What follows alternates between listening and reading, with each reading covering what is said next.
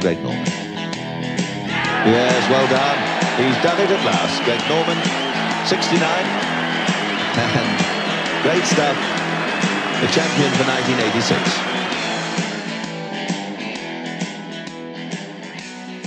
My guest this episode was born in LA in the US in 1967. He didn't start playing golf until he was 16. In 2003, just before he returned to Australia, he visited 19 countries in one year. He now resides on the Gold Coast in Australia.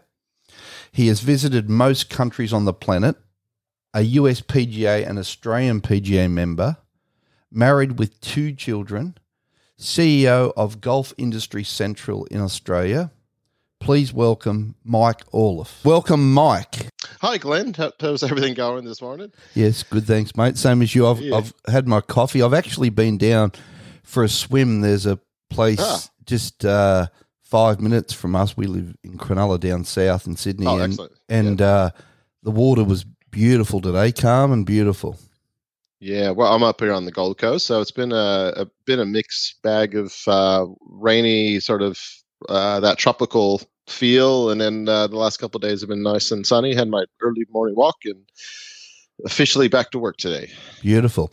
Okay, Mike, let's uh, jump straight in. Born in 1967 in the US. Yep, yep. Los, Los Angeles base, just uh, just south of LA. Yep. So uh, everybody everybody knows where Disneyland is, so that's the easiest uh, easiest point on the map. So I, did, I wasn't born at Disneyland, but very close to it. How far from Disneyland? Uh, I lived uh, probably five. I used to be able to watch fireworks from my house, so probably five ten minute drive. And the obvious question: How many times do you reckon you visited Disneyland? too too many times and I, I don't think I'm going to go back again. Yeah, I've gone heaps as uh, as a kid, and then um, it was always the best place to go on your first date. I always say, if you, yeah, yeah, if you wanted interested in somebody, you get hop on the rides and no. But uh, over the years, went numerous times, and then uh, I went. We went as a family about five years ago, and I don't think I'll go back again because we had the best the best experience we've ever possibly could have, and it'll never match. Um, just a, a, a good friend of mine's uh, daughter worked there, so we got in for fairly inexpensive and had all the best tickets to get around and got all the best spots and went right through the queues. Never had never had long waits. Beautiful. So- And tell me about your parents. Yep, yep. But the, unfortunately, they they both passed uh, five, six, uh, five, and seven years ago. What were their Um, names? Uh, Bill and Marianne. And um, tell me, So that- what was Bill's job? yeah, well, he he he was a uh, self-employed a woodworker. Yep. Um, through the family, his his father owned a um, a wood mill, like the old-fashioned wood mill. Yes. They'd rip up the big big logs and and uh, make them into th- things that you can build with, and then he sort of carried on with that, and that that was sort of the that was my early introduction to working, and that was going to be my. He wanted me to go into ca- cabinetry and and um, and building and a whole host of things. Did that for a while. Drove a truck. Uh, 20 foot uh, flatbed and drove that around LA delivering things Beautiful. remote places and uh, I just realized that's not what I wanted to do. No, you said I'm out of that. And Marianne. Ann. Yep, yeah, a homemaker, but uh, early on was uh, she works in tax and in the bank. Um, uh, what else? She worked in a toy store. That was one of the best best things as a young kid, really, really young, under under ten. She, yeah, she worked at a toy store, one of the coolest toy stores I've ever seen. Uh, where you walk in, you smell things. You know, the old fashioned. Yeah, yeah, toy. yeah. Well, I guess it's old fashioned toys now. You you smell the the boxes and you smell the old wooden. Yeah, I know what you mean, yeah. uh, You, you just uh, you go exploring for hours. It was fantastic. And how many brothers and sisters? Uh, three brothers, uh, all older. So I'm the I'm the youngest sibling. Um, so older one's 10, 10 years older than me. That's Bill, another Bill. Yep. Um, and then uh, another one that was uh, what three years under that. So uh, John and Paul. So just needed Ringo. Would have been, uh, would have been That's funny. the, the Beatles. That's funny. I um I've got four boys. So what was it like growing up in a house with four boys? Oh yeah, I, I felt for my mom, and now now being a father, with with two uh, boy and a girl, Yeah. uh, you, you look back and uh, you, you know uh, four boys would be uh, would be a, a handful. Yeah, absolutely. So we, we- always uh, my wife always laughs at me because I when we first met and I'd always eat really fast, and she, go, "Why do you eat so fast?" And I'm like, "I had, I had to, to. because yeah, I had to because my brothers and, and my dad would get the food would get seconds before me, and I'd be out of out of luck. So you sort of had to be the first one through. But as funny. the, uh, the the father got the um, you know, but, uh, this is, these are little side stories, but um, you, back then you'd you'd get um, uh, you buy some chicken or something. You'd have two legs, or two or turkey. You'd have two legs, and so who got them? yeah, it was so, four. so- That's right. yeah, it was always dad. Dad. So it was actually five boys. You put it. You put Oh, right, yeah. Mix. Yeah, it's actually five boys. So dad got one of the legs, and then one of us would have to fight for the other one. But no, all, all good. Really, uh, a good range between us, uh, age wise, and um, but you know, had a lot of similarities that we loved together. Surfing was one big one that they got me into um, early on. That was part of our family trips. Yep. Um, and sort sort of was a catalyst to where my golfing career started, which was uh, ironic actually, and where where things are happening now. It's almost going full circle.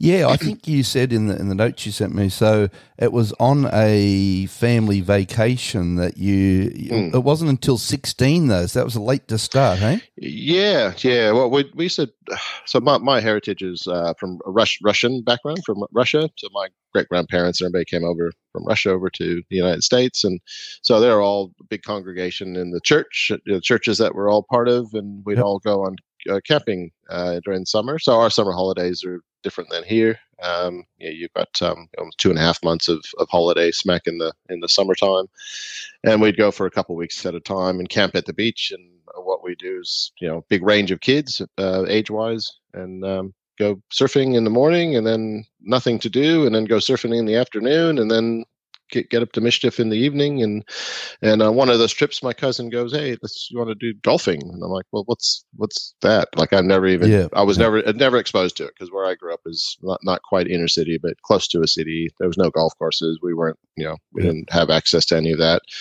Um, didn't even know about it, and you know, TV wasn't really that that um, wasn't something we watched. Now it's time for a bit of advertising. I'm particularly excited about this one. A good mate of mine who's an absolute golf tragic and I've coached for years has a little restaurant in Newtown called Cairo Takeaway. The joint is seriously one of my favourites, from meats cooked on the charcoal pit to vegetarian plates and authentic falafels, all washed down with some great local lager. Cairo Takeaway is located on 81 Enmore Road, Newtown, only a gap wedge away from Enmore Theatre. Oh, yeah, and Hesh, the owner, asked me to let you know if you're ever driving down past Cairo Takeaway and see him, toot and come in. Get it? Toot and come in? Toot and Carmen? All right, back to the show. And uh, so, oh, okay, yeah, can we drink some beer? He's like, yeah, you can drink some beer. I'm like, okay. That's it. So- We're going golfing. So yeah, we're, we're the ones that you didn't want on the golf course. Know, we're the ones spinning. It was a little nine-hole course in Oceanside, which is just north of Carlsbad. Um, for the ones that know, um, you know that area where where Callaway and TaylorMade are now headquarters. Yep. Um, ironically, yeah, it's, it's, it's sort of full circle again. That was. Um, Yes, but a lot, lot of the good family. If you think back on some of those those memories growing up, it, it was that that beach lifestyle, walking around barefoot, you know, for the whole week, Beautiful. surfing, you know, just that that sun and yeah, being out burning yourself and you know, all the stuff that we're told not to do Yeah, that's right. we're And- paying the price for. And Carlsbad's not so Carlsbad's down towards San Diego. Yeah, yeah, it's on the way to San. It's uh, what's it like an hour? Not even an hour north of of uh, San Diego, Yeah. and it's probably an hour and a half, if even that. Uh, yeah, I don't have two hours from From uh, LA. from LA, yeah. It, it back back then, I think I'm just seeing longer. Uh, but right. yeah, but a lot, a lot of the early memories, a lot of that fun time growing up, as we all know, we all had it either. Yeah, it's always been around a lot around family and camping and that beach. S- Southern California is very similar to um, Gold Coast. Yep. Um, in in feel and outdoors and um, just a lot more people and um, but the, s- surfing was a big big part of my early early life. You know, was always going surfing every weekend, going surfing early, waking up at you know four in the morning to go surfing. Really loved it. Um, yeah, just just loved it. Um, And and let's go back to golf. So what do you? What was your first handicap? Oh, I, I, you know what? I did. I just played as a social player, so I don't Right. think I really had a, a handicap. So when I was yeah 16, so, sort of went through that. We used to go play that little nine hole course. Um, my older brother, eldest brother Bill, went took golf lessons because he, was serious about it. I was always a little bit better than them. We didn't play that. You know, it was a few times, you know, here and there. Um, and he he's oh, let's go to the driving range and. So we went to the driving range, and he bought me some uh, some lessons, um, a series of six lessons, in a big group of twenty people in the group, and um, and uh, that sort of just kept the you know the interest alive while we weren't out playing camping. And then we started playing, and it was just a weekend. Let's go play 18 holes wherever we can get on. And it was always a, a little local public track somewhere.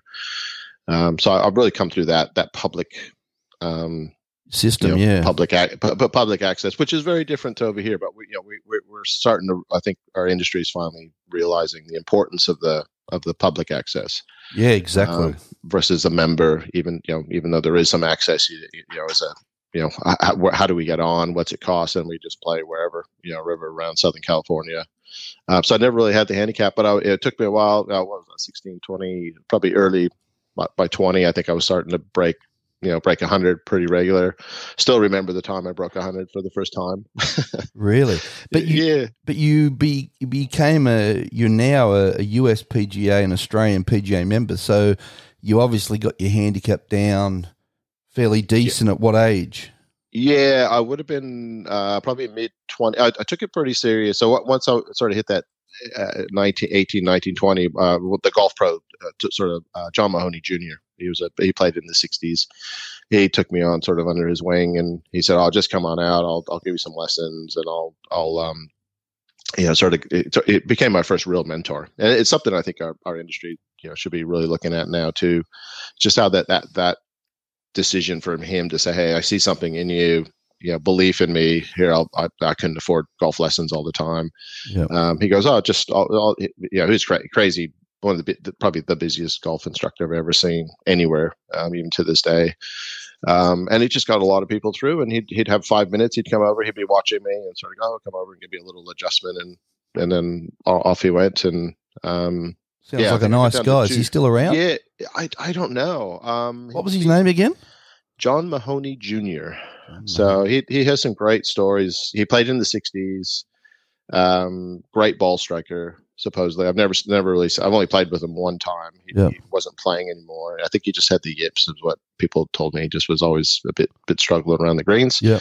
Um, but um, yeah, just great. He took on. He had Bob, May was one of his young students. Um, he was. Uh, oh God, what's the? Oh, there's another golf professional. I can't think. Um, it'll come all back good. to me at one point. good. Well, oh, he's a famous. Uh, he, he can hit the ball left and right handed. Right. Oh, not um, uh, Mac O'Grady. Yeah, yeah, yeah. So Matt, Mac O'Grady was one of his little sibling uh, underling, underlings. I think he um, one of his stories is that they had to sneak him into somewhere, and it, and Mac was in the back in the boot. That's funny. That's cool. so so it's back in that that era, and I, I saw Mac hitting balls at um Wow. Cool. at, at the range that I used to practice at, and yeah, he just it was I, I didn't realize what I was watching. At Yeah, time, yeah, but I was exactly, like, oh yeah. wow, this is pretty amazing. And then, I guess, then I this, read the story about him. I'm like, oh wow, yeah, it Um, was awesome. So, so yeah, so just, just it being in that LA area, you know, you, you sort of had that exposure. And Bob, Bob May was our um, our local that practiced where we practiced, and uh, he was so much better than us. And that that was where my realization, as much as I was trying, um, my realization came. I said, I'm never going to be good enough. so, I sort of went into um, yeah that operational side. And Yeah, sort of kept my journey that way. I still love I love golf, but I it just very it, don't play it that often. yeah, right. So, how many games a year would you have? How old are you now? Uh, 55. 55. 55. How many games a year, roughly, would you have now? Like one, one every few Uh, months. Yeah, prob- probably ten to twelve. Yep. Um, I, I've still got from my competition uh, competition rounds for my handicap. I, I, I have a social group I play with. Yeah. Been, been going for for many years, and um, yeah, I think I'm down to like a four, um, like a four handicapper at the moment. I Yeah. think I was down to two in the states was my sort of best. Yeah. Um, and that's when I was playing pretty regular. Yeah. Um, but um, yeah, a social nine here and there. Some of my client work I get to play. Um, and then I've, I've got an event I run every year in sort of October timeframe. That's um, we we move around each state, and there's a group of about thirty of us. That's that's kept me really into into wanting to play. That's great. some people to play with. Is that for a charity or it's a, No, no, I'll put part of it sort of uh, beyond blue. So that wait, it, it, was an offshoot of if you remember, um, I, iSeekGolf. Um, Oh yes. website and the Yes, forums. Um, so a lot of the friends I had some uh, some workings with I iSeekGolf as their general manager and sort of over oversaw over um, Oh great. part of, part of the operation for almost ten years, and um, part of that was that forum, that online group, and made a lot of friends out of that. And now we just uh, just a group of people that we just love the game, and you know it's more just you know giving an outlet for us to go and have a good time. Yeah, exactly. have a Community. have a laugh and yeah it's it, it, exactly and it went now i've got a website now called live live for golf uh, not lav i wish it was you were ahead of your time. so uh, yeah so live for golf and it's just uh it's, it's just uh just for people that's you know want to want to play the game unfortunately through our over the years we've had a, a few people have um taken their lives uh, they, they've um, so part, part i guess part of our things that we just have it's a good little yeah, there's a f- few ladies in the group, but it's you know just a good little fraternity of guys that just have a laugh and have a time to chat to people and and if they've got issues, they've got they've got a community of friends that they can talk to. But unfortunately, we've lost yeah quite a few few friends over the years. Um, right. Well, it's Just uh, it's, mental health is, Mm. is um, thankfully in the last oh, sort of 10 years but um, as you know uh, 30 40 years ago it was it was uh, embarrassing to even talk, Mm. to even say the word let alone I mean you weren't allowed to say anxiety or depression you had Yep. something wrong with Yep. you um, so it's great it's great that we use golf as a vehicle so I encourage people to go and visit uh, Live for Golf. But um, I'll have a look at it when I when we finish our interview. But uh, it's great that golf's used. It's something I'm passionate about as a vehicle um, to help people to, to speak out and seek Yep. help. And uh, w- we all go through difficult times, and um, we all need to support each other. Yeah, no, that's it's so true, and I, you know, I think back of where I was in my life when I was, you know, in those late late teens. So that you know that time frame, I was a lot into music, um, you know, late teens, early twenties, um, doing a lot of stuff that we shouldn't have been doing, Yeah, and um, but uh, golf was the one that was my, uh, uh, it almost is- some way saved saved my life. type of thing. really. Wow. Yeah, yeah. It just gave me. It just gave you purpose. You know, Right. and it's like, oh, you know, I, I- you know, I, want to focus on being a, a professional. Um, then it got me into my career, and and you just think about this, the sliding door movement of, Yeah. of um, you know, where where it's led me into my, you know, where I'm at in my life now. You know, it, it really, if it wasn't for golf, it, it, know, would just be another sliding door, I guess. But Yeah. Um, you know, it's gotten me all the way over here, you know, in under the under the golf banner, not from a playing standpoint, but from a you know c- uh, industry and Yeah. professional, you know, ca- career standpoint, and a business owner, and um, so you know, it's been really good, and get married and have kids and all And you- that type of stuff. done it a- all. a brand new country. How did you get to why Australia, and what year? Yeah, yeah. It was um, so as I was continuing that journey, um, wanting to be a player, um, I was also working in in uh, for a big company, Golf Corporation. They had um, uh, 330 properties at their peak. You know that under their management. So yeah, we, we look at some of the management companies here. They might have three, four, five. Some of the leisure companies have you know um, a couple dozen type of things. But this is 330 across mo- mostly across the U.S. of all all levels uh, be it private golf clubs or uh, council, you know, uh, nine hole facilities or, you know, a whole range, whole gamut of things. They're 30 in the UK. And part of their international expansion, you know, Australia was a big uh, target. They, they saw Right. a lot of merit to come in here, just like Troon, Troon's here. Yep. Um, but uh, at that time, where I was a, uh GM of a, a really busy 98,000 round golf course in just outside of LA, um, just uh, what was it? Um, an opportunity came through the company saying, "Yeah, we're looking for people that would be interested in moving overseas, and we've either got Portugal, Spain, Australia, or Japan." Right. Wow. I'd never been over. typical American at that time. Hadn't been overseas. Uh, been through the U.S., but not, not really overseas. And um, so I threw my my name in the ring. It happened that I knew that uh, I used I was giving lessons to the um, uh, managing director's father at the time. so That'll help. So still, uh, yeah, that that helped me get the open door. They knew who I was, so that was a good thing. But back then, I you know, I knew a lot of you know, a lot of the people. So net, networking is a big part of what I do in general. And I think back Yeah. then, you know, look back on the you know those the people that I met and I guess impressed in some way uh, has helped me in my career. Um, but yeah, I threw my name in the ring, and then the first one that came up was Gold Coast, uh, Australia, and had the um, yeah. And next thing I know, was You're here. I was over here. Yeah, that was in 2000. So that, was interesting time frame because it was um, what was that? Early 2000. Uh, my brother, brother John, had passed away uh, due to a drug overdose.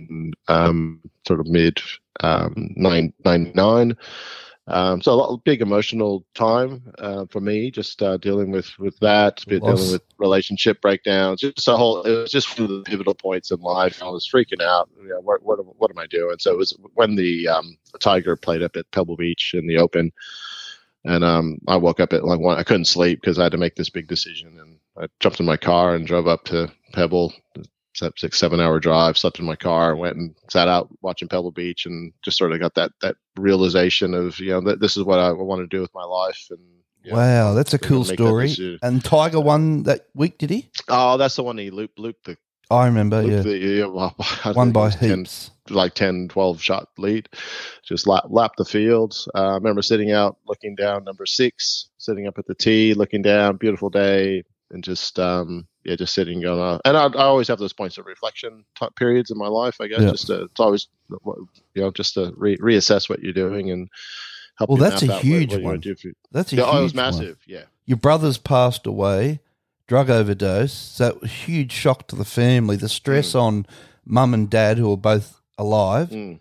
um, and, and and you and, and your brothers, and just wow, that that would have been huge. And then you can't sleep, drive to Pebble seven hours, sleep in your car, and have a pivotal, another pivotal moment in life. Yeah, yeah, and, and that just that that was the big big one. It was that that decision of you know should I go? You know, I'm like no, I just got to go. I'm going.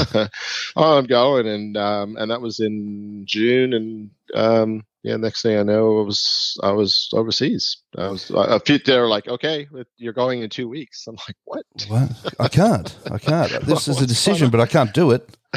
two weeks.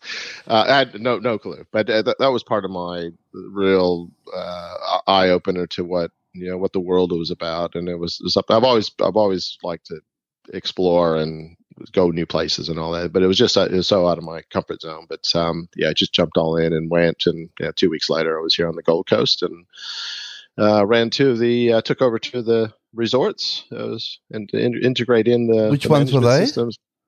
Um, at the time, it was called Robina Woods. Yes, I remember it. Pa- and Paradise Springs. Uh, They're both owned by the Palmer Palmer Group now. Yeah. Um, so yeah, so it came over and um, yeah, spent 18 months here, sort of bringing our systems into um, the Australian systems Yeah. and and and learning a lot of the same thing. It was a big learning learning about myself. And uh, my managing director, boss at the time, was his. He was tasked to go find more properties. So, Right. um, but um, yeah, that just started to never eventuated. So about I was here almost almost two years, eighteen months, and it went back to our our flagship property in California, which was five minutes from Disneyland.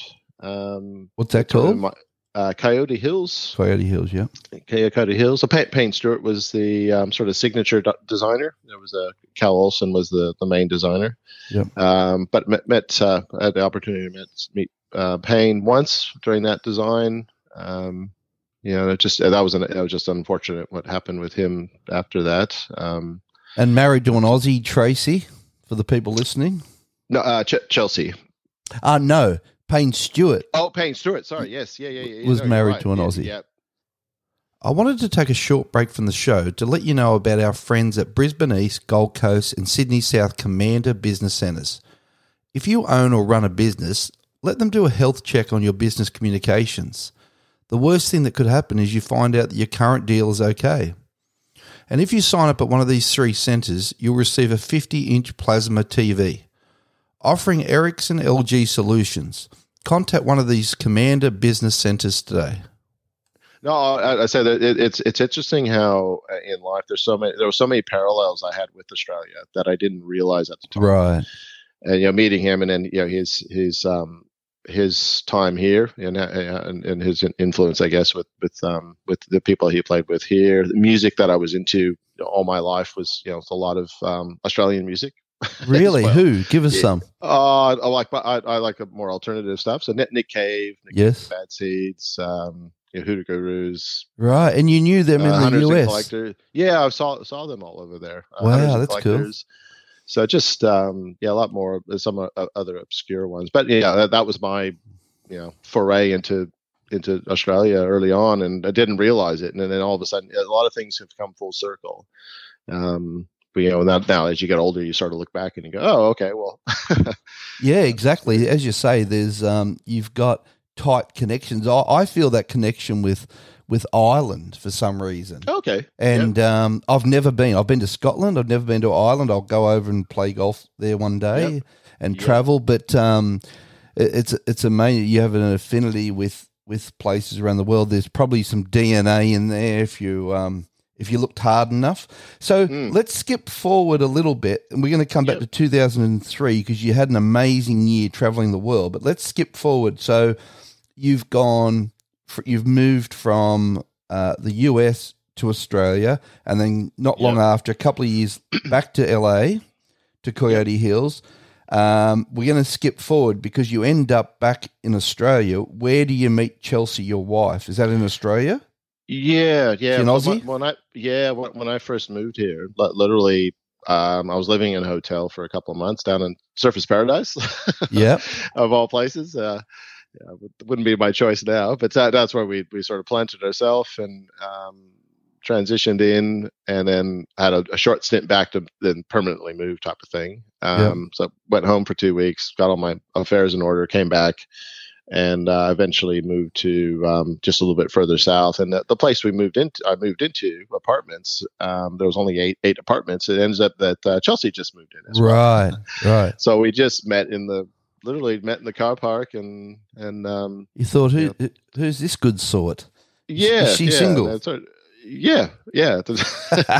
so at the time, I think I don't even know if I asked her that, but uh, yeah, just had a you know, we just had a quick conversation, and, yeah. and, then we'd always run into each other, and we'd have some dinner together, and just more really more casual, and then right. went on a went out on a first date, and ironically, she yeah, we the first I said, oh, would you, would you like to go out on Friday night, and she's like, I guess she was really excited that I that I asked her out, and uh, calls me next day and goes, "Oh, it's my dad's birthday. Oh no." Oh right. uh, w- would you like to go to my? You know, like okay. So I so my first date with with Chelsea went to her dad's birthday. Was to meet the parents and meet the parents and grandparents. And wow. well, welcome to the family. Yeah, so I'll say this sort of meant to be, and um, so it, it is a great, great guy. So he he actually um, was a, uh, a developer and built um, Emerald Lakes, the whole golf course, right, the whole precinct right. up here. If you're familiar with it, um, yes. So what's yeah, his just, name? Uh, uh, Ian McLean. And is he still around? Yeah. Oh, good. Yeah. yeah so yeah, so he's he's, he's part of the in-laws, but f- famous. famous little stories up here with um, what what's happened with Emerald Lakes over the years and what it was and what he brought forward and um, what he's you know what he's you know, right big influence on, on yeah yeah on the coast on the yeah, on the coast. So it's been fantastic, and yeah, we've we've got a you know I'm really good good close with all of them and have a great time together. Uh, just out on the boat, yes, on our brother's brother-in-law's boat yesterday, and um, but Beautiful. you know we're all older, and the kids are all here. Yeah, the kids back then. And on the boat, just um, sunning around or fishing. No, just sunning around. Yeah, relaxing. The, the, yeah, we, we, between us, we've got the four four young kids. Um, yeah. So they're all swimming and beautiful. good time. So yeah, no, it was good. Yeah, we, we, enjoyed it. And what does Chelsea do for work? Does she work? Yeah, yeah. So she she took a little bit of time doing. Uh, she you know inspiration to me because she she branched out on her own as a, a sort, sort of sole trader or a consultant um, a few years before me and um, yeah she, she's in marketing consulting um, pr um, she, she, has a real passion for the uh, sort of circular economy industry. Oh yes, we've heard yeah. much about that. Just just using our resources better, um, and and just not um, just not wasting things so much. So th- she's working for Planet Ark at the moment. That's and, important, right? That's uh, important. Yeah, so so she's she's finally getting a chance to do her. You know, she's allowed me to sort of follow my passion. You know, all the different bumpy roads that I've had over the last fifteen years of of trying to carve a carve a little niche in the market for myself.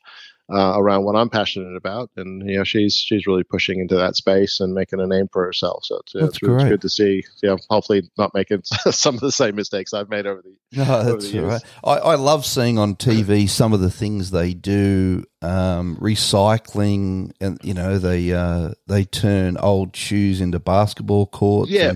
it's Yeah. incredible how clever they are. Yeah, well, that's it's just it's a it's a not a it's sort of a uh, a philosophical approach. Just just you know, as we get things, we have a finite you know amount of resource, and how do we best get the lo- the longest life out of something? So recycling is only one aspect. If we can Right. Yeah. build them better, if we can um, Right. Right. Reuse them for something else, as in or or uh, uh, upcycle to somebody else. Um, yeah, if it's a pair of shoes, I can get another six months for someone Yeah. that, that you know it it all helps. But um, there's a lot lot to it. So Well- I'm st- the uh the as you as you mentioned the the fact that you um you're doing it now and don't see the immediate that that's the Mm. difficult part but if you if you skip forward 50 100 years the impact that all those um companies that are having worldwide would be astronomical we just don't get to Yeah. see it in the next 2 weeks that's the only no, the only and- downside yeah, and, and because we've got three we're really strong three generations in our, our family circle, you know, with the grandparents and and our us and then the kids. Um, we you know we, we know the grandparents aren't going to make major um, behavioral change. Yeah, uh, we're we're sort of in the middle. It's like like technology. We we sort of get it, but we don't. yeah that's right yeah Yeah, we're sort of a mix in it, you know, but but we understand the importance of using it and we use it where we can. But this next generation, so our kids are really used to, you know, go things go in the recycling bin, things, you know, water bottles or, or things go in the, uh, we have our own compost um, uh, set up, you know, at the house. So, you know, food scraps go in there and plastic goes there and that's cool all that type. So they they'll they'll just be used to it because it's just that's normal to them. Where we're, we're having to make behavioral change, and that, that that this next generation is the critical one. Yeah, that, that they're the ones that are that have the great ideas. They've got uh, they'll be the ones that drive it. You know, the next twenty years they'll um they'll they'll make the big ch- wholesale changes for us. Um, but um, but we've got to you know instill it in them at, at an earlier age. We, we set it up for them. Then they they uh, finish it off, and then they Yep. get the credit. Buggers. Yeah. Well, the credit will be hopefully the the Earth is still here for a longer. Yeah, that's right. For our great That- great Uh, grandkids. yeah, yeah. I don't really care about uh, who gets the credit. No, that no. Uh, yeah, you know, it's just um, yeah, it's it, it's it's scary and interesting, and you know, it just um, and social media and everything we see online is so um, so all over the place. It's hard to um, it's hard to understand what the truth is sometimes. Oh yeah, of Uh, course. We um we only see between TV and social media. We only see uh, a perception and and nothing even close to um, reality, right? Mm. No, uh, so true, so true. We wouldn't have a And clue what's going on. We only, we, yeah, we're so off track with social media, but um, it's here to stay, and it, and it does have a have a place, but it, it's Mm. still um, it's still scary. I, I've, over Christmas, I um, I didn't use my phone much at all, and um, Yep. it, it's it's great trying to get out closer to nature.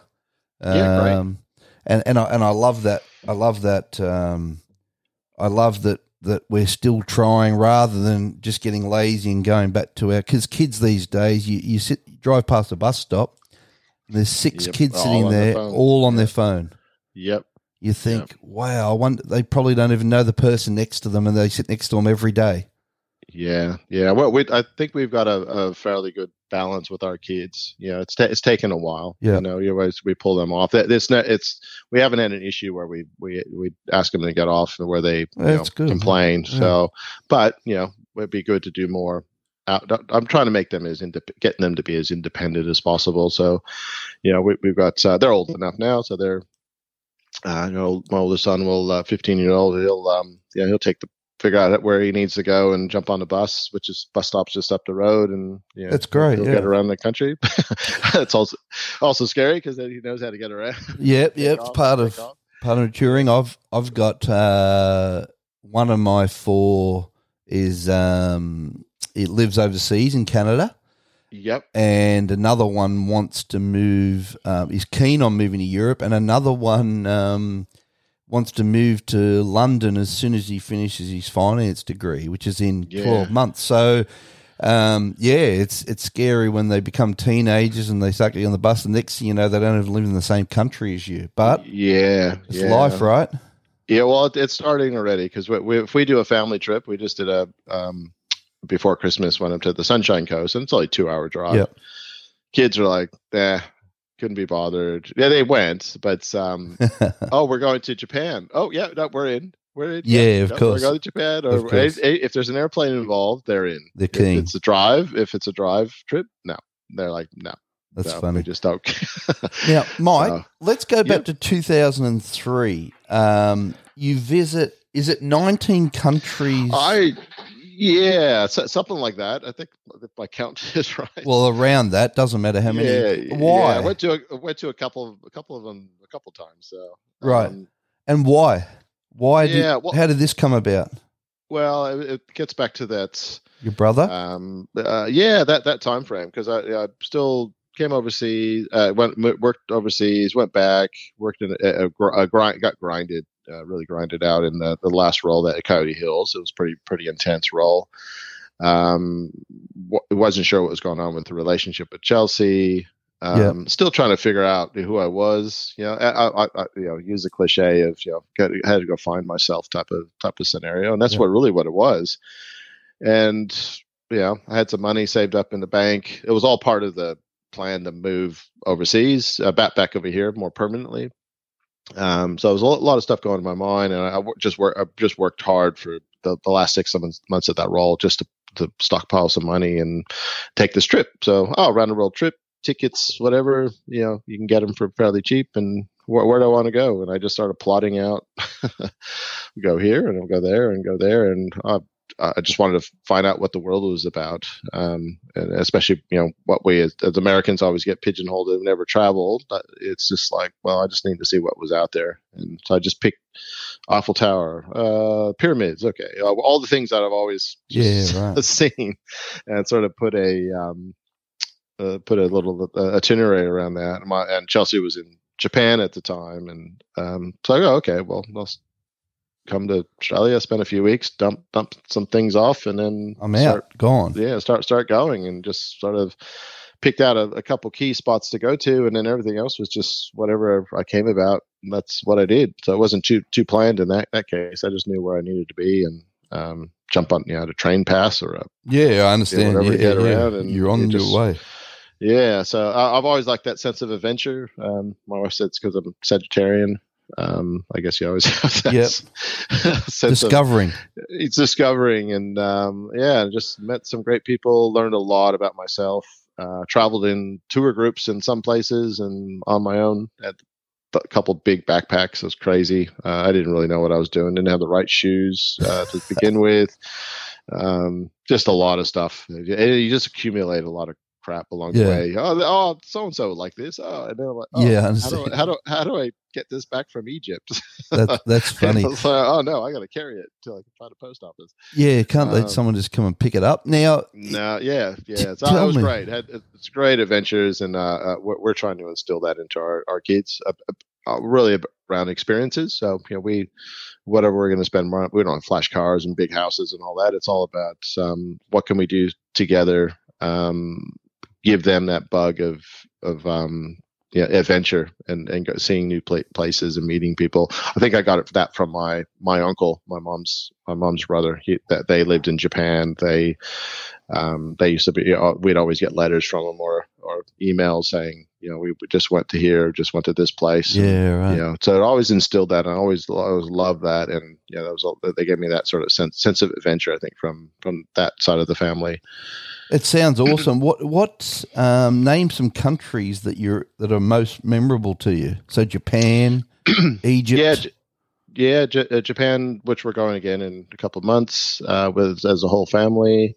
Uh, Morocco. People go, oh, "What's the best, craziest place or whatever?" And it's Morocco. Marrakesh for me was the most um, most exciting city um, that I ever ever visited because it, it really touched on the all your senses. So Right. everything that because the thing you go to new countries, you know, things smell differently, they look differently, they sound differently, they feel different.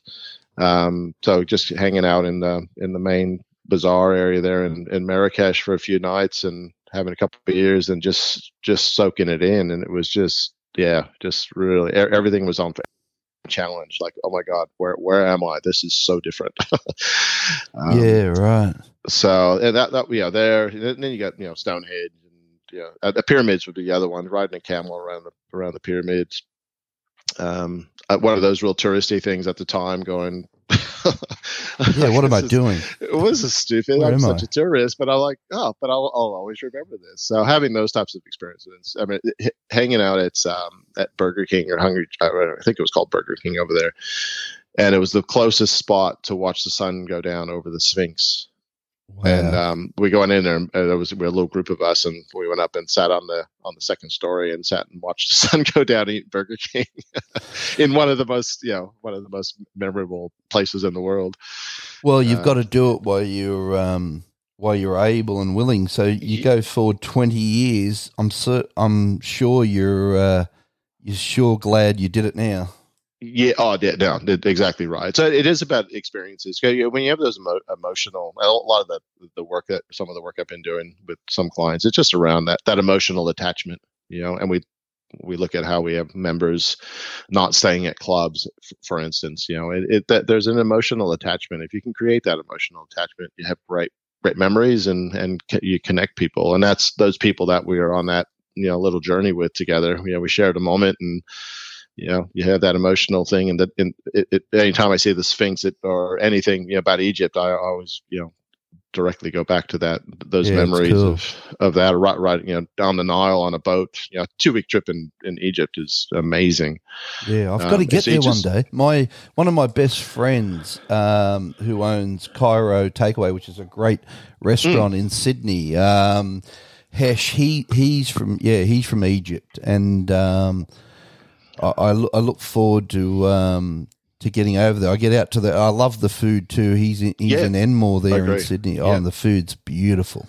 yeah and at, and, at the time too was one of my uh, my food and beverage director from when i first came to australia is a, a, from cairo Right. And so when I was doing this trip, eh, I'm like, uh, uh, Sam uh, is, um, yeah, I'm over here. He's, oh, yeah, to meet my brother. yeah, Heck yeah, right. Heck yeah, heck yeah. So uh, meet his brother in Cairo, and um, off we go after Yeah, some, right. some street to um, to have a have a smoke. He was a big um, big smoker. so on on one of the, uh, I can't think what they're called right now. My coffee hasn't kicked in. Well, yeah, I know what you mean. The uh, those tall things. Yeah, yeah, yeah. I'm, I'm completely blank at the moment. You'll think of Uh, it in a minute. Yeah, exactly. That's all right. So you yeah, and what and yeah. what's in that? Is it Oh, it's just flavored tobacco. right? And, nicotine. and it's, it, it, yeah, and when you smoke it, it goes through the water. It's like a big bong pipe, I guess. yeah, yeah, yeah. So it I've goes, goes through the water Yeah. and it sort of cleans out the impurities, and, and you get this um, really smooth um, you know, flavor. You know, it's apple, cherry. It's a whole That's host of funny. different things you can do. But uh, yeah, oh, they're, they're they're major here. I mean, you, you see them all over the place. in Yeah, the I've seen major them. yeah. cities. But those types of memories, and that's what I want to instill into my kids. And I've, I've told my um, my son, I, when you graduate, you know, where where do you want to go in the world? I'll take you anywhere you want to go. You know, and it was going to be Russia because our background's Right, but, right, right. Um, but I think don't think that's going to happen in the next no. few years. So I think we're gonna. So where is it? You don't know. I I don't know yet, but I I think I want to take him to Marrakesh. That's um. I think I just want to blow the top off his his mind Yeah, yeah. uh, what what the because it's it's you know we we have to understand what the rest of the world's like and um yeah spending time in Korea it was another one um through a f- friend of mine that had a contact he he took me spent the day driving me around having you know having a meal together and and um and going to places my my dad fought in the Korean War so there was a lot of history there from my my dad's Right. standpoint that he always talked spoke about Right. that um that I had a chance to uh, sort of walk through his footsteps a bit and uh and and understand who he who he was and what he dealt with Yeah, right. and uh yeah and then just you know one of the main messages or learnings was that you know no matter where we are in the world we all we all have we care about our kids and we want the world to be okay and we just like to share break bread together you know, yeah, really. yeah, yeah. And, I uh, you mean. it- Yeah. it's ama- it's amazing you know when you get to that level when you take the politics out of things most people um, just want to you know a safe place to, to live and work and yeah, exactly. r- raise a family and and have a good time together. And you know, I remember having um, in Korea having I never had it before. It's, it's soju bombs where they drop like a little sake bomb type of Korean sake, um, dro- drop it into uh, a beer and they skull the beer. yeah, right. yeah, a couple of those are yeah, those are pretty powerful. Yeah, right. So, Yeah, they, well, they're great stories too. So I'm Yeah. just trying to picture Marrakesh. So Yeah. um, you've got Portugal, um, and then you go down the coast, and then you you end up in Gibraltar, right? It's yeah, it's just on the other side of Gibraltar. Well, we can see Gibraltar. Uh, another one, you know, funny uh, seeing the rock, rock of Gibraltar, which was in commercials in the in the U.S. Yes. In um, one of the banking companies has uh, the rock of Gibraltar um, picture. Yeah, so yeah. that's, that was my whole image of it. I'm like, oh, Right, that's, that's right. Gibraltar over there. I'm like, oh yeah, I've seen that picture before, right. but I'm actually there. But yeah, just on the tip of that. uh, And then how do you get uh, across boat? Yeah, yeah, you go across a boat. Wouldn't be far. in, uh, no, no, but it was well, an An hour, hour, or two, yeah, maybe yeah, max. yeah, yeah. And that, that- well, that's where the, the strait, the Straits of Gibraltar. Right Yeah. there. that's where it goes into To the Tan- Mediterranean. Yeah. Mm, into Tangier. Yeah, Yeah, to So Tangier, that, yeah. that was so going from country to country, going from Australia to a, a more Asia, Yeah. in Hong Kong, Korea, Japan influence, then flying into you know, Belgium and Netherlands and all that, and UK, and then sort of working down. If you could sort of picture how it's just so different culture wise, going through France and s- spending time out in front of the Eiffel Tower, and then working our way down through through you know that more. Um, uh, Spain, Portugal, um, type of you know different different types of influences, different types of foods again, and then bang, you end up in Tangier, Yeah. you, know, you end up where the um, you know where went went through where Casablanca was was filmed, which is a pretty average city actually, but uh, Yeah, great right. movie. uh, and then yeah, then all of a sudden going on bus rides and ended up in in Fez and and then uh, Marrakesh. And Marrakesh was just completely again such so different of You're like, culture. "Where am so I?" Amazing. Yeah, where I'm again. I, I I love that, and that, it just I, I guess in the end, it's it, it just helped me um, open my eyes to what the world was all about and learned a lot about myself. It was a self discovery trip for six months, so it was it was pretty full on moving every few days to another another city and another hostel and another set of back you know in a, a room with ten other people or a room with two Amazing. people, you know, and just random places and you know then you see all the horror stories of you know backpacker places in in Eastern Europe and and all these weird things happening. so you got all Yeah, this, yeah, all these crazy things happening, and um, so yeah, just a, a lifetime of stories in those in those six seven months I was away. Yeah. Amazing. Now let let's skip forward now. So you're to to today. You have a company um, that's focused on marketing, recruitment, consultancy, projects, etc. Yep, Um, called Golf Industry Central.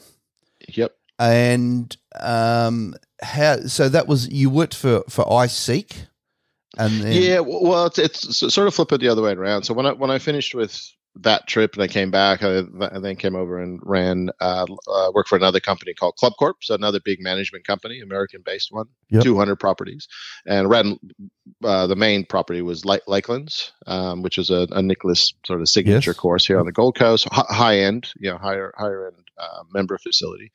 Um, but s- similar story that they left the country as a company and sort of left me here. Yeah. So that, that that started my journey as uh, I, I just got, uh, you know what, I'm just going to go do my own thing. I want to have my own skin in the game. So anything I do now, Right. I want to have skin in the game. Yep. It, it's it's scary, and because you don't have that that security blanket, but um, you know, of a you don't always have a recurring, you know, paycheck. you know, you've got Yep. to sort of go out and find it, and you're, you're living off your own personal brand. Yep. You're you're living off how well you do with your clients, and you know that they want to stay with you for a long time, and and word of mouth. Um, yeah, exactly. so, so I've been sort of working through that for almost 15. Uh, July will be 15 years with Golf Industry Central as a brand. That was my, that was my marketing channel to get the industry to know who I was. And I've built a lot of good relationships, you know, fr- friendships and working relationships with people through that channel. Now, one of those relationships happened to be iSeekGolf. So I, I right. I, I work with different brands. I have different, you know, iSeekGolf. I knew one of the, the, the guy that actually started um, Micropower, if you know the IT system. I've heard of it. So- Yeah. So Empower, uh, well, they're called Empower now or MSL. Um, they've gone through this huge, you know, journey. And this was in ten, I think it was, and he he knew he saw my stuff uh, what I was doing and said, "Oh, well, you'd be perfect to run this major website." so Yeah, I'm like, right. okay, okay, um, yeah. So I just had a good ten year relationship with them, doing a whole host of things. That's just one client. Um, Yep. uh, and then I picked up other ones from overseas. I represented Gary Player Design for a period of time. Um, a lot of my work though is more off, sort of off the grid, more behind the scenes, where Yeah. I'm, you know, it's- it's not it's not as front facing to the to the public.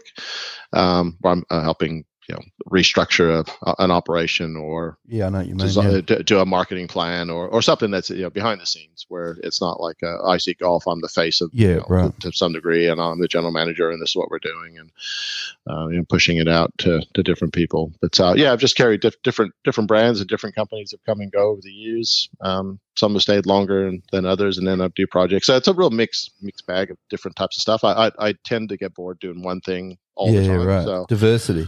Yeah, I like diversity, but then at the same time, that's it's tough sometimes for people to know what I security. actually do. well, uh, people don't always know what I do. Uh, what do you do, Mike? Oh, yeah, fifteen minutes. You say, I'm not sure what I do. Um, yeah, I don't. Uh, sometimes I don't, but a, a lot of it is focused back in on on finding people. A lot in the last probably six seven years has been around finding people for our industry, finding good. Because I've got a, a, I mentioned earlier, you know, I'm a big networker, so I've got a really massive. There's not. I can't say there's not many, but you know, I know a lot of people in the industry. yeah. It, it's like yourself, you know, we, we- we're we're familiar. You know, Yeah, If, yeah. if someone said, "Oh, Glenn Willow's doing it," oh, okay, well, cool. Yeah, yeah, I Uh, understand. I- yeah, I- you're I- in the so I'm, in the I'm familiar with you, who, who you are, and, and vice versa. So that sort of have that across across the board. A lot of my work is, you know, I worked for a couple.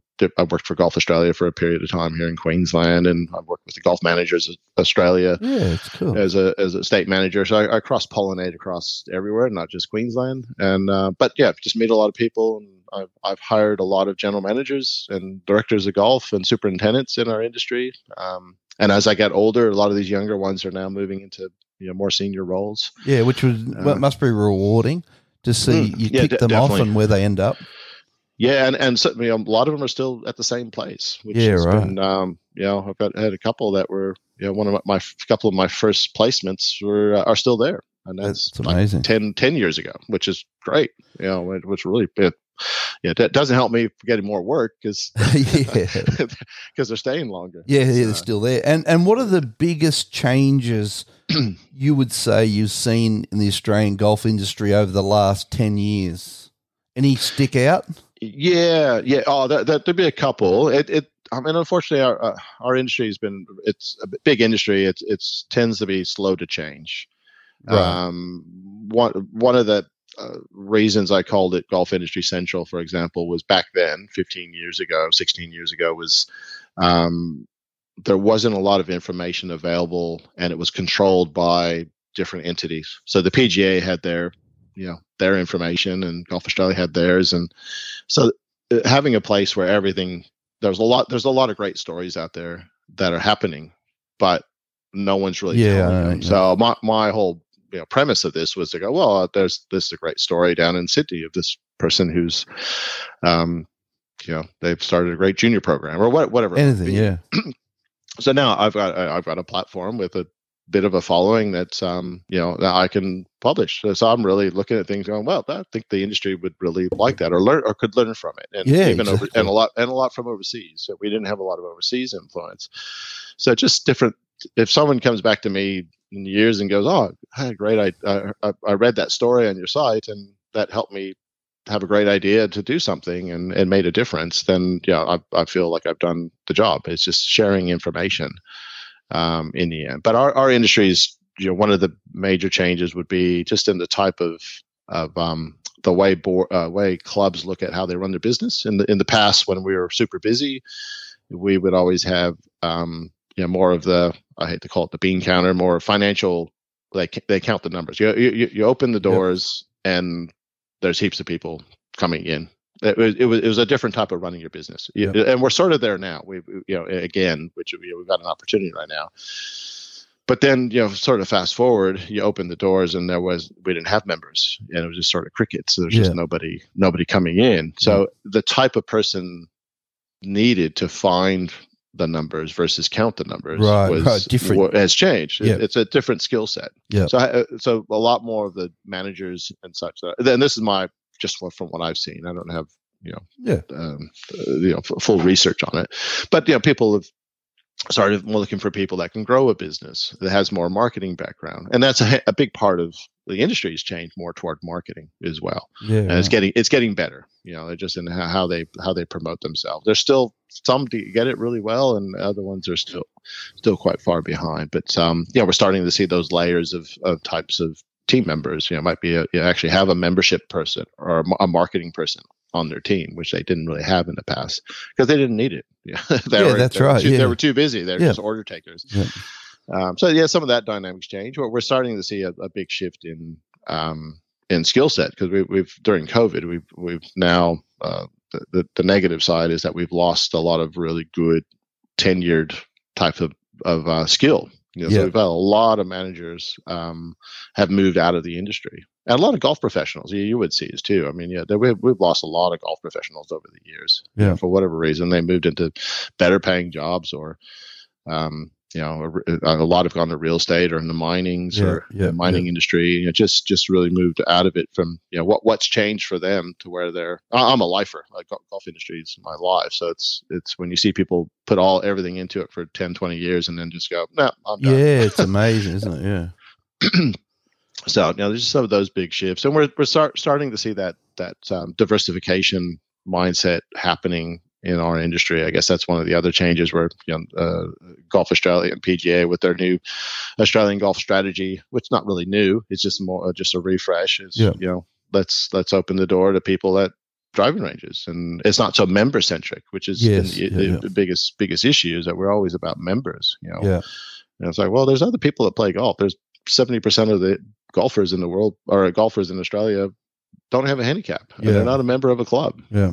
And- Well, being and a can- golf- and- yeah, and I can relate to that because my big part of my career, I've never, I never had a handicap, and I'm, I'm still not a member of a golf club outside of the PGA golf club or whatever. we Yeah, now, no, no, I know what you handicap. mean. And being a golf coach for me at a public Mm. facility, you see, you see every walk of life. You see, Mm. mem- you know, members of clubs, people that will never join a club, um, people that are only involved from a corporate perspective, etc. Mm. It's it's actually uh, for a golf professional to work at a public facility. It's it's a it's a healthy thing to do because you get a much broader cross section of the game rather than Mm. uh, just looking at the game with your blinkers on from um, from private land. You know what I mean? Oh, I, I, I totally agree, and and there's not it's it, it's different for everybody. Um, I, I like I said, mo- almost all my career has been at um at, at public facilities. So a lot of my learnings is in I want we want more people playing. How do we get more people in? How to retain them Yeah. longer? Yeah. Um, and like you said, you, the the mix of people. I, I taught for a, a very uh, probably a five year period. I was sort of really into that um that coaching period. I was an assistant manager. I'd work my normal 50 hours and then do another you know 15 20 hours on top of that of, of coaching Yeah, right. completely burnt out yeah it was complete because we had lit ranges and we have we had such high demand So some of the facilities that I, I worked at and, and ran were doing 100000 plus rounds Wow. Yeah. um, you know, we're running fivesomes, we're running um, daylight savings. We have multiple multiple ways of filling the golf course because that's how you made more money. Uh, all those skills, we we just still haven't gotten to that degree here. There's a few that are that are starting to understand um, revenue management and and how to how to get the most out of it because we got a lot of people playing. How do we get them to spend more, for example? So there's different. That's a different type of marketing than what you see just on on social media or in a in a magazine. Yeah, exactly, exactly. And, It's like and what do you think the future of golf in Australia will look like in, say, 10 years from now? You, any, any major predictions? Ooh, that's a good question. Um, no, I, I think we're starting that, finally starting that journey. Uh, I'm, I'm Yeah. hopeful because I, I was at a bit, I, I was had my eye a big. uh, I'm more of an optimist than than anything. And early on, I think it was just you know when in this career, 15 years of of what I do is you know you sort of get a bit cynical because it's frustrating Yeah, right. where the the culture of different organizations which are starting to find, you know, starting to change. They're starting to become more positive.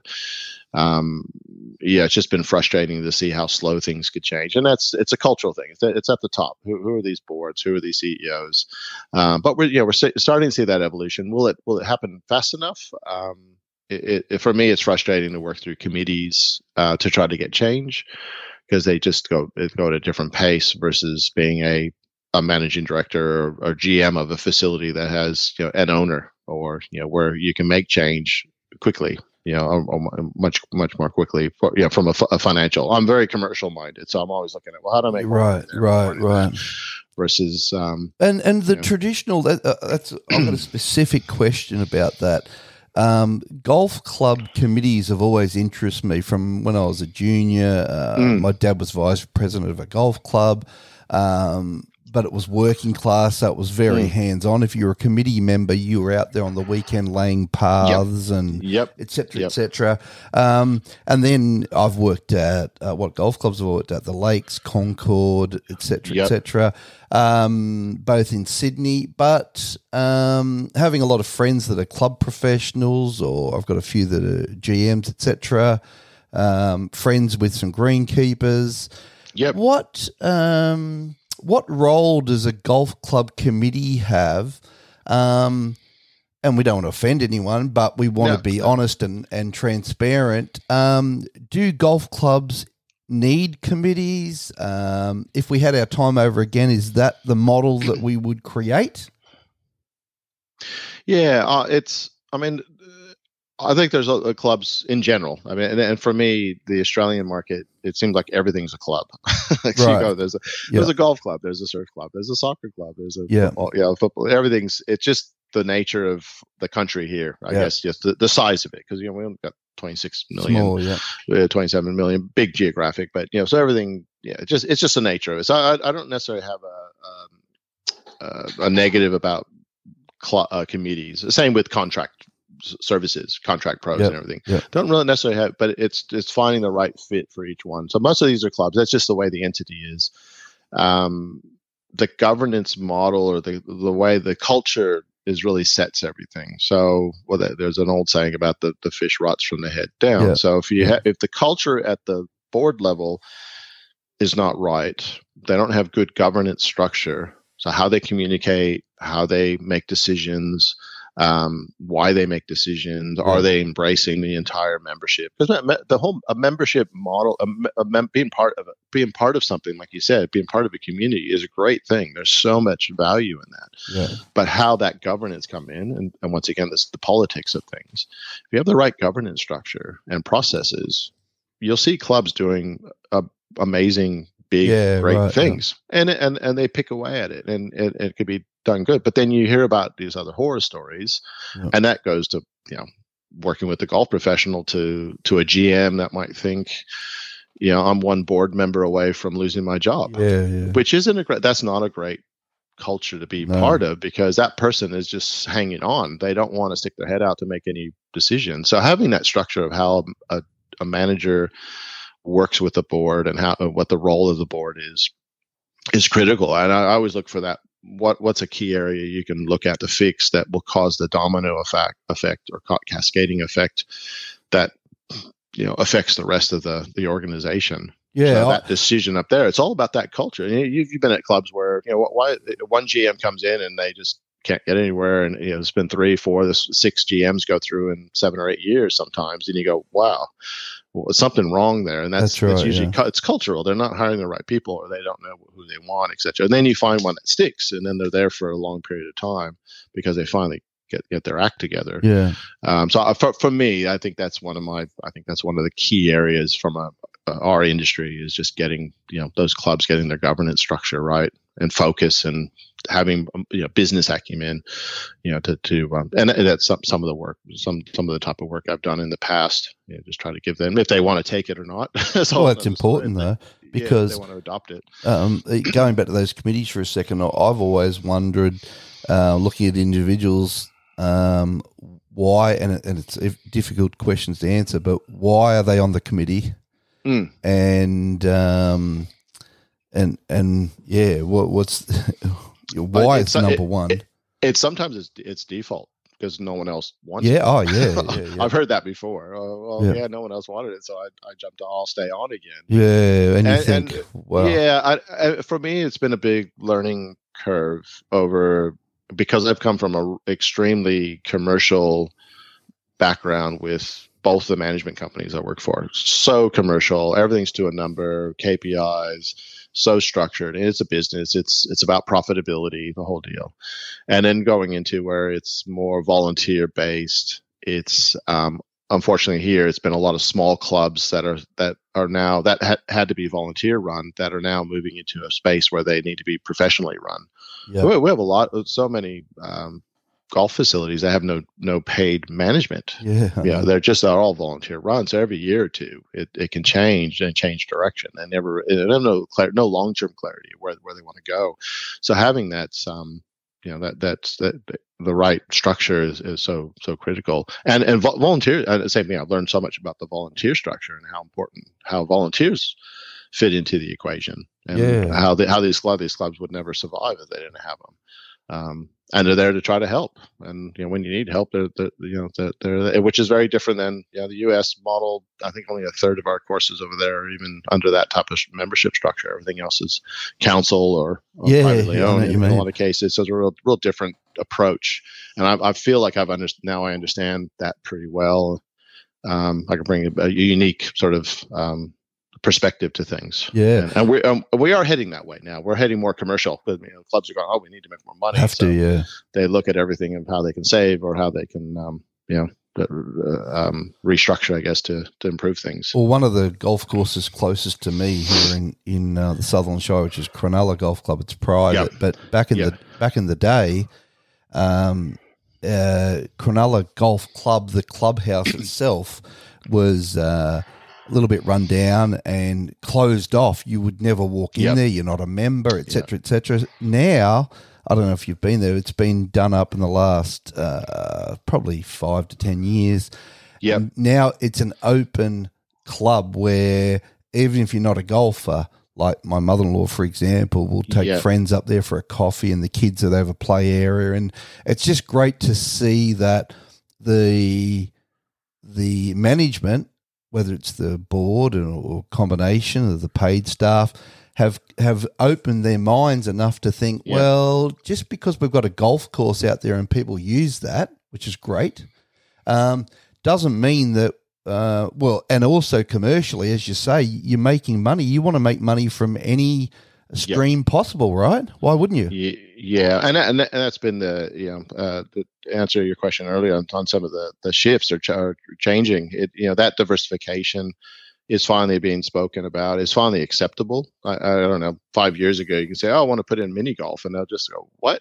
Like Yeah. you're crazy." And now people are like, "Oh, okay. Well, actually, there's some good case studies of some of this mini golf that's done a as it's actually unlocked a big part of your your um your target market. So you think about from and that's why I always say I'm, I'm sort of a, a, in the golf marketing professional uh, space, even with hiring people. But it's also if you can change your offering at the club, not just golf, and not just golf to sixty year old plus. You know, we have more. You know, uh, more ju- juniors are welcome. So a few years ago, you know, juniors were, were not welcome. Oh yeah, we want juniors here, but then they have all these rules, and all those things are starting to be unwound. We're starting to see that happening finally Yeah, um, and, and, and people have been in the wedding market or they're, they're yeah, corporate golf or they're you know they want to put in simulators um, the, the, the, like i said the mini golf and you know we're now we're, we're trying to open up different different avenues so which un- unlocks more of the market where you know golf club members were only 8% of the market a few years ago. Now we're opening to others to come you know enjoy a coffee enjoy the view of, of that, that clubhouse. Yeah. um, you know be a, dip, a social member versus you know something else and help support the food and beverage side of operation. So there is that shift but it, it just you know it's just typical business sense but um but our industry is finally saying oh Yeah, it's it's okay. Good. yeah, I think those those younger members that were 40 years 10 15 years ago are now the board members yeah, so yeah. we are seeing that shift with you know that age demographic of you know 10 15 years ago now saying well hey what, why don't we do this how, how silly for us not and there's some smart people on some of these boards Yeah, and they've Um, and they've seen some changes in the community. Hmm. So, for Yeah. example, down here, Um, there's three or four surf clubs, um, literally a one or oh well not not long, sort of a ten to fifteen minute walk from Yeah. from Cronulla Golf Club. Now, if you go back thirty years, those surf clubs exactly the same as Cronulla Golf Club. The building was there. Mm. It was closed. It was private, and it was a little bit dark and dingy. It served a purpose Yep. for the surf club, and you didn't go there. Whereas now, if, if you did a quick flyover in a drone of that area, you've got beautiful restaurants, bars, Yep. um, still serve the purpose of the club. And then you go to the golf club, which is only a few hundred meters away, same thing. So um, I suppose people are learning that um, just to be commercially savvy and um, don't don't think back in the in the dark ages. Uh, open your mind, learn from each other, and um, serves the community as well, right? Yeah, and, and exactly right. I know uh, the same examples up here, and um, and uh, I think our uh, it is my industry. The golf industry tends people tend not to want to be the the front runner, the first one to do it. People tend to want to wait because that because that, that general manager has to convince the board Yeah. if anything big. If you want to make, the, you know, we're going to spend two million dollars. And well, the problem is you go back, they don't have any money in the bank. Yep. So asset asset management, asset replacement's been a, a huge issue that was hopefully. You know, I'm not sure how. It's still a major issue, but in a lot of places, the clubhouses have been deteriorating because they haven't spent money on it, because they haven't had the money, Yep. because they haven't operated. This is going back 10, 15, 20 years ago. They haven't had the money. You know, that, oh, well, we're just going to keep the dues low. Well, it's like, well, Yeah. you got to move it up That's because we need money to actually fix this place yeah. or greens or you know different places that need to be improving. Uh, Eastern, um, not Eastern. Um, uh, is it Eastern? What's the one over by the lakes? The little one in the middle there between lakes and Uh, East Lake. East Lake. Yeah, sorry, I knew it was the East in there, but Yep. East Lake. So you know, this is going back ten years ago. I did a, a review there, and the clubhouse was you know literally.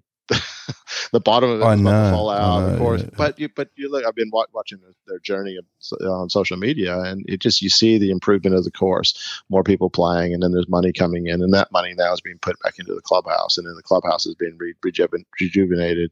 Then you got a you know, operator in there, and it's it's a place that you actually want to go to Yeah. Yeah. we, we read all these stories, you know, over the years about the car park golfer. It's like, oh yeah, because we're not giving them what they want. You know, people yeah, come in, they right. don't want to be there. Yeah, time's an issue, but if you give them a reason to stay, um, yeah, it's easy to say it more than do it. But you know, if you, you want to go in where you're proud, members want to be proud of the place. And Yeah. They're not coming to your clubhouse; they might not be proud of your clubhouse Yeah, that's um, right. yeah. and then be, and then oh there's nothing going on And, oh it's the same you know same four or eight of us in there versus you've got this outside activity coming in and there's there's laughter there's music being playing i hate going to the clubhouse and there's no, no music being played on like even on the pa or on the Yeah, on the- something, on the, yeah, on yeah. the something it just it, it just needs to add that um, a little bit of ambiance um, Well, it's exactly what we were saying about the surf club. You, you used to walk in, and, and and I'm the same as you. I used to think golf clubs um, back in the day, like it's changed so much. I know that Mm. my uh, the, the the head pro at Concord, Mister Bruce Yep. Jackson, was there for 40, 30 something years, but. Uh, I think he wasn't allowed in the club when he first started. Wasn't Yeah, allowed in there. yeah Then he had to wear a tie and a jacket. yep yep Um, and and you've got to think outside the square, as you say. Um, who are you servicing, and um, what's your financial model? And you you got to think outside the square. Otherwise, you're going to dive. Uh, you sorry, you're going to die, and then who benefits then? yeah Where's the yeah, win not- there?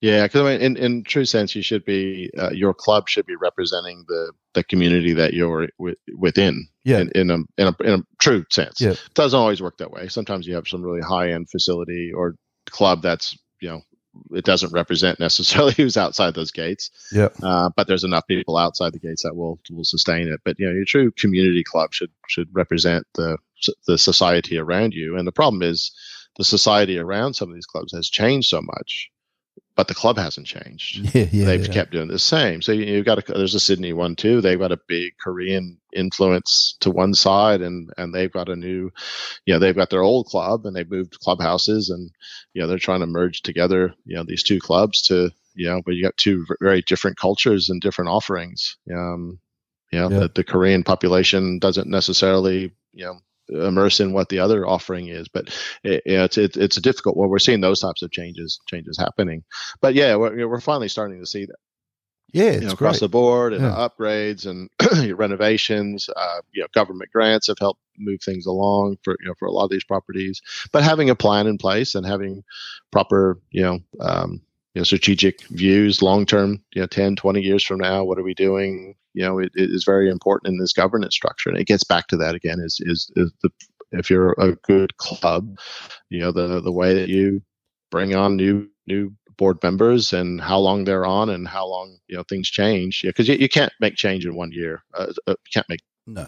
a big s- systemic changes it's it's very difficult without upsetting too many people um, so you need you need, they need a little bit of time to be able to adjust and learn how things work and get the funding and and a lot like I said before a lot of these clubs just haven't had the money they've been they've been holding back on on asset replacement and a- asset upgrades and now they're paying the price you know, of um, well how, how do we get out of this we need you know four million dollars to improve the clubhouse and irrigation and everything else Yeah, because no one's looked at it for the last 10 years or Yeah. 15 years Planning, forward planning. Mm. Mike, we've gone over the hour, but th- there was a good reason for that. You've No, had a, that's okay an amazing, amazing uh, life. I, I didn't. We don't know each other very well, and and when I um, chose and reached out to um, to interview you or ask you, it's uh, I'm certainly glad that I did now because um, going you. r- right back to 16 when you weren't even a golfer.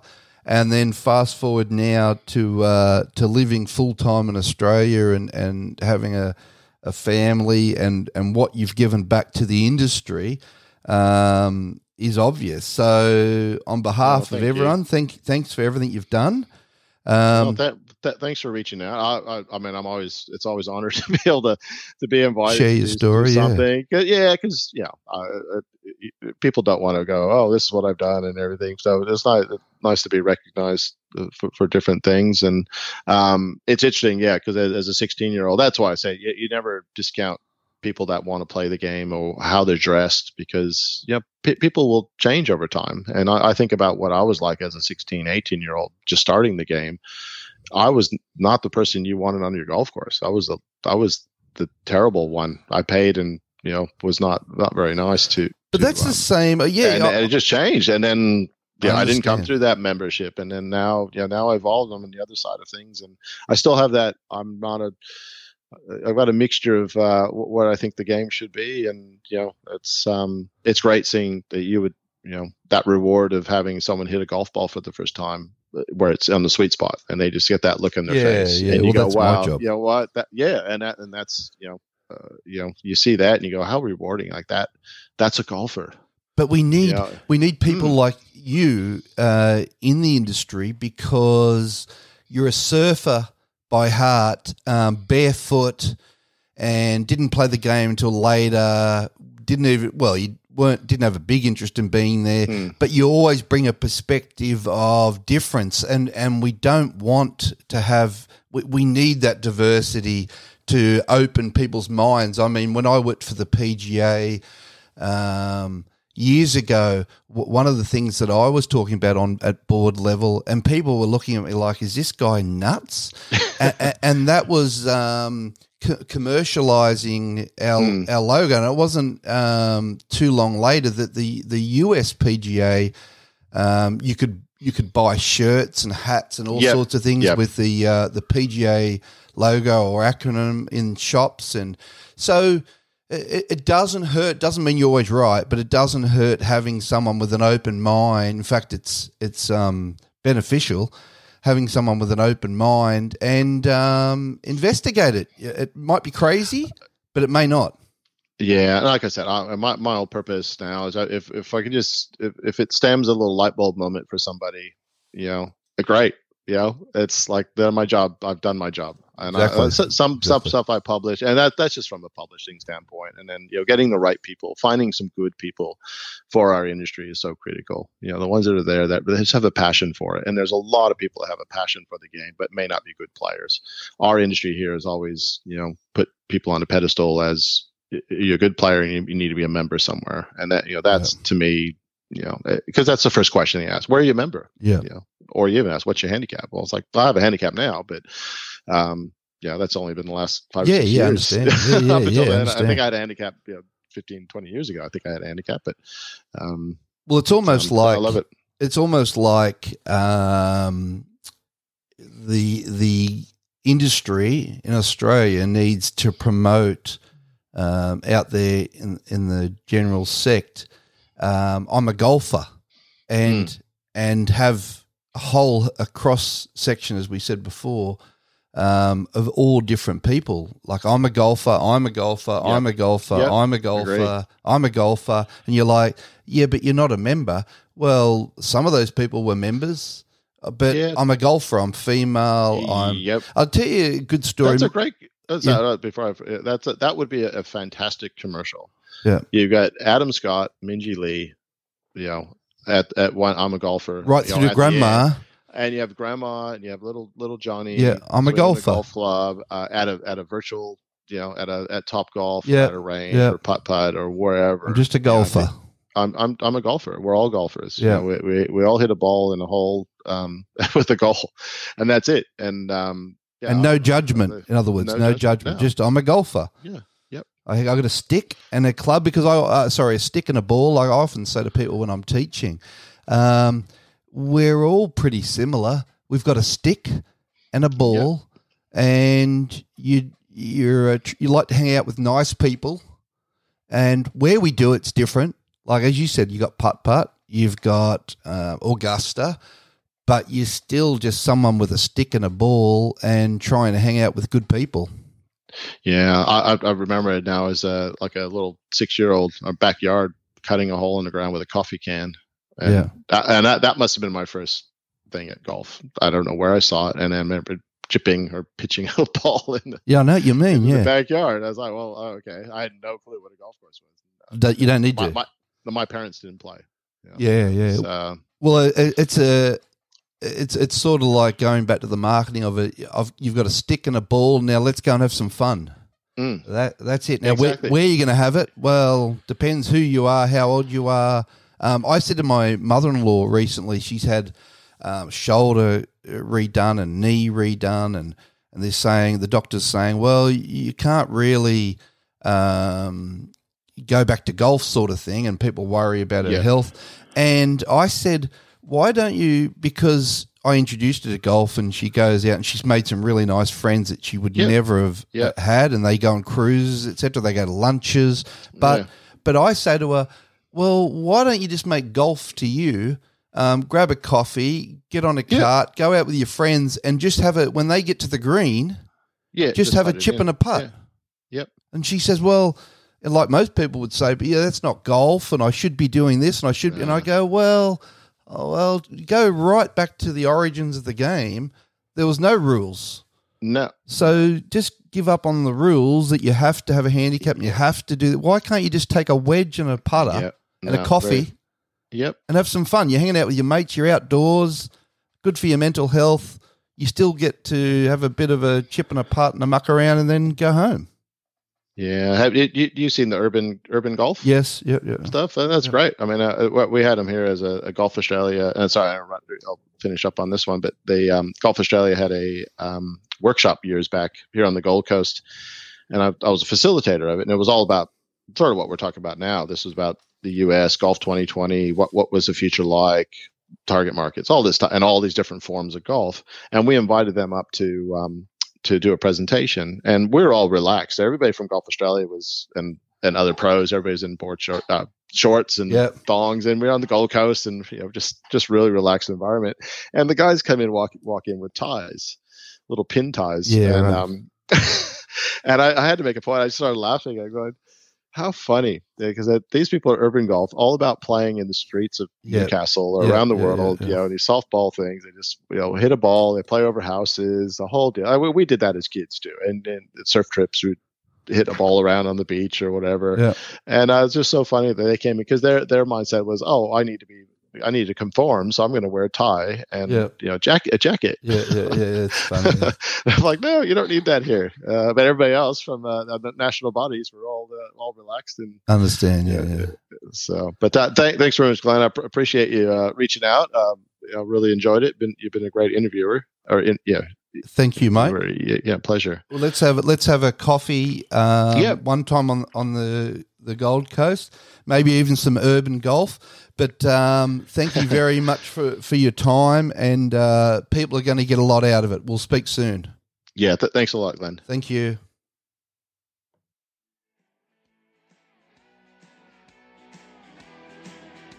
You've been listening to another episode of Yardage Book Yarns.